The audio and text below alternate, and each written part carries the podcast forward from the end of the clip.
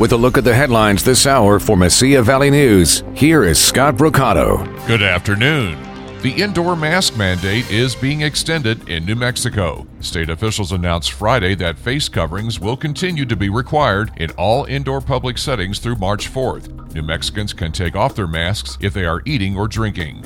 In Santa Fe, one of the most talked about bills of this session passed the Senate, the measure on teacher pay raises, passing unanimously.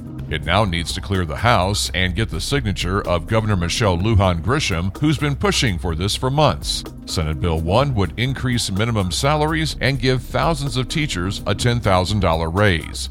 Las Cruces is 2022's seventh worst mid-sized city for football fans.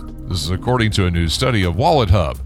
The personal finance website WalletHub today released its Super Bowl 56 by the numbers infographic, together with its report on 2022's best and worst cities for football fans, as well as accompanying videos and expert commentary. To determine the best places for loving on America's favorite sport, WalletHub compared more than 240 U.S. cities with at least one college or professional football team based on 21 key metrics and determined Las Cruces to be number 223. That's a look at your news headlines for Mesilla Valley News. I'm Scott Brocato.